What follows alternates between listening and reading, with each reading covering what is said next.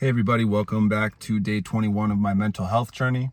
Uh, for those of you who aren't familiar with my channel, essentially I share my day to day struggles with mental illness, mainly anxiety, uh, just with the hope of connecting with folks who might be going through something similar and uh, creating a platform for folks for whom I can't speak to share their stories and hopefully connect with more people in the process.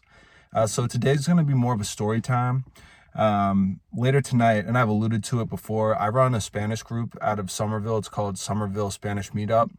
And usually the meetings are like, you know, 10 to 20 people. It's been all on Zoom, but normally they're at restaurants and stuff, so they're super fun. But the group's like almost 500 people, so um, it's been growing since I became the leader of it, and I'm super proud of it. And that's something that's definitely helped with my mental health. I remember I had to run a meeting the day that I got um, got the boot from my job and I was like, do I really have like the strength to like do this stuff right now? And then I saw all the people there, like when I got there, and they were super appreciative of everything and just super willing to speak Spanish and learn. And the the native speakers that come were great too. So um, it just reminded me that you know it's these things that I do outside of work and um, whatnot that give me like the true happiness that I'm looking for and really help boost my mental spirits uh, when they might be down. So, uh, with that being said, I want to tell the story about how I started speaking Spanish, what kind of prompted me to, um, and just everything that's led up to the point of me being able to run a group myself. I'm not the best speaker in the group because it's my second language. We have a bunch of natives and whatnot, but um, I'm proud of how far I've come and I'm super excited to continue to learn. This is going to be a lifelong process for me. And, uh, first and foremost, just want to say it's allowed me to really bridge the gap. Um, you know, meet people that I never would have been able to have a real conversation with uh, simply because they didn't speak English. Um, coming from all over the world, whether it be Central America, the Caribbean, South America, Spain, you name it, um, even in this country. Um, it's just been a fascinating journey and and being able to speak a different language has allowed me to meet people in contexts that I never would have been able to otherwise. But basically, when I was nine years old, I have a very good friend of mine who's still a very good friend of mine, and um, he's Guatemalan. And I remember when I was nine years old, I went over to his house, and uh, it was just him and his mom, and uh, she was speaking Spanish with him. And at the time, I didn't know anything. You know, I may have known. I knew how to like count to ten, the stuff that you learn in like elementary school gym class. But besides that, I didn't know anything. And um, I just remember this feeling I had even at that age. Like next time I come to this house, like I want to be able to speak with you in your own language so you can be comfortable because this is your own home. That was like the first thought that I kind of had in my head obviously I wasn't able to just like snap my fingers and learn Spanish because I, I had come back to his place many times and he has, he's been in my place many times. So um, obviously I, I wasn't able to do that the next time I, I went over, but I didn't start learning Spanish until I was like 13, just like everyone else in my school district. You could learn French or Spanish and I think Latin. Um, but I chose to stick with it. You know, I stuck with it all the way through high school. And then I went to college and I did one semester and I didn't do it. And I remember just feeling this major void, like major void. Like, what am I doing? I feel so lost. Because I went in undeclared as well. Common common thing. I, I don't always have a plan. Um, if if that hasn't been made obvious by the stories I've told in the past, but basically, I started taking a class the second semester and thank God I had such an amazing teacher. Um, this woman, Coco, she was um, half Mexican and half Japanese and just had the most incredible, like, lively personality. Um, it was just like so opposite of mine, too. You know, at this time I was way less expressive, I was pretty reserved, you know somebody from like Latin America, you know, those countries where they're a lot more loose and light with stuff, like they would look at me like, who's this like grumpy, like young slash old man type stuff. Um, and she was one of those teachers who kind of like broke broke me out of my shell, I guess you would say. You know, she really engaged me and she knew that I was super passionate about Spanish, but I was also reserved and uh she she took she took that into consideration and she really pushed me in the right direction and uh, ever since then I, I was taking spanish classes um, every semester. I ended up majoring in Spanish and I graduated from Spanish. Now, this was at Syracuse. I had some other great teachers at Syracuse too. I transferred after my sophomore year and finished up school at UVM, University of Vermont, for those who don't know. Um, and I had some incre- incredible teachers there too. And I think the best part about my experience in with Spanish is that I've had all walks of life teach me. You know, sorry, it's hot as hell in here. Um, but I've had, you know, men, women, um, folks who are like bisexual, um, gay, people who don't prescribe to any sort of gender. Like I've, and they all are from different countries, you know, Argentina, Chile, Mexico, um, Colombia, Spain, uh, the Dominican, like pretty much every country that you can think of. Um, I had the pleasure of having a teacher from there, and they and they brought something very interesting, both because they had different identities, but they came from different countries. So culturally, like there are similarities, but like the difference in culture, for exa- for example, between like Central America versus South America is two different worlds. So um, I was able to kind of get a sense of like the state of affairs in all these countries, and it really just gave me a much bigger idea as far as how how incredibly beautiful and complex Latin America is. Like the identities that people hold, you know, the Native American folks, the black folks, the European folks, and just how they've like been intertwined through centuries, similar to um, the United States, but it's also very different.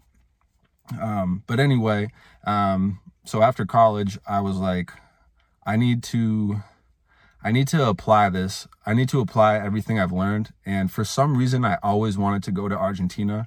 I don't know if it was just because like I love the Argentinian um, football team um, with like Messi and Aguero, and you know I could I could keep going on. Um, for all the people who don't like soccer, football, whatever you want to call it, I'll I'll spare you. But I've always just been fascinated by Argentina. I didn't really know why, but I could never do any study abroad stuff because I was also studying neuroscience. And if you do like a lab, like any sort of lab courses, don't translate to study abroad. So I knew that I was gonna have to graduate and then like do a job um, in a foreign country. So I decide right before I graduate that I'm gonna go to Argentina and I'm gonna work and live with Argentinians. So that's what I did for a summer. Um, everything was entirely in Spanish, fully immersed and it was one of the most incredible experiences of my life. And I came back to the United States super excited, but then I was like, oh damn, I just have to work like a desk job now. Like, how am I going to be able to continue my Spanish and everything? So I kind of languished with it a little bit. You know, I, I practice on my own here and there. I'll try and watch like a show or something, but I wasn't really applying myself, which was crazy because I had just been living and breathing it for three months. So um, it was definitely a drastic change. And it kind of caused me to be like, well, I could easily just sink into never speaking this language again, but that would absolutely kill me inside if I did that. So, how am I going to get myself back into the role of, you know, consistently doing this and consistently learning and and challenging myself you know speaking with other people not just with myself or with a an app or something because it's one thing if you're practicing like that but when somebody's having a face-to-face real-time conversation with you and you're like learning and like not afraid to make mistakes that's when you're going to get better because you make the mistake and you learn from it and that's at least how I am. I just need to do it and if I screw it up like I'll learn from it. But I started taking um these like classes with people and uh I want to shout out this one woman uh, in Arlington, uh, Cynthia Soto. Um, she's from Peru, an incredible woman. Um, she teaches folks um, Eng- English and Spanish. Like she teaches Spanish speakers English and English speakers Spanish. And then she'll do like night classes where it's just like she kind of organizes it. She's like the maestra, which is like the teacher, so to speak. Um, but basically we would i would go to her classes and like speak with other folks and her and that was like what really started to inspire me to just like keep going with it.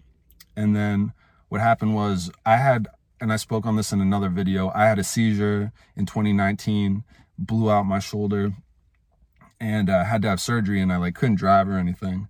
But what happened was i was in this group which i now lead called somerville spanish meetup and the person who ran it um, he just stopped like doing events. I don't know if he moved or something. He was a really nice guy, so nothing against him. But basically, if what happens is those groups will die if like an event isn't held in a certain amount of time.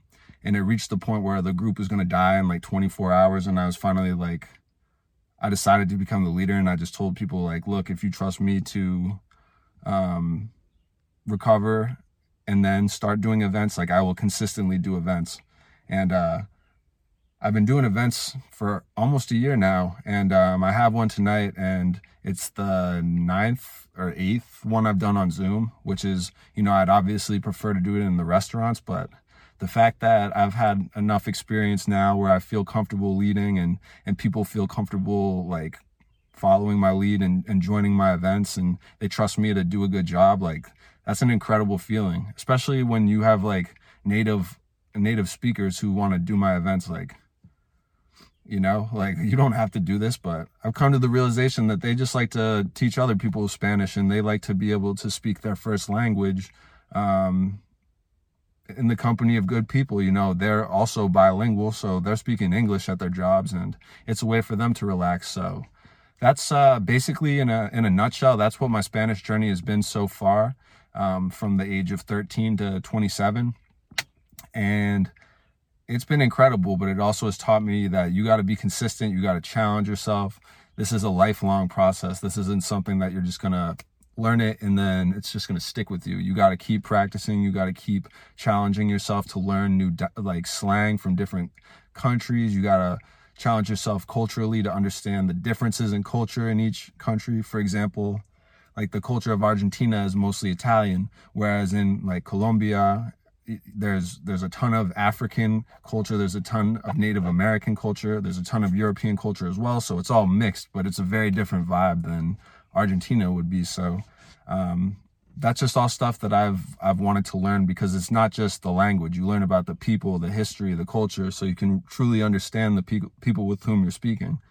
Um, but yeah, I'm kind of rambling right now because I'm like really passionate about this and I know my voice might not indicate it, but this is something that like helps me get up out of bed every day. Like I love this stuff. I practice every day and um, that's not going to change anytime soon.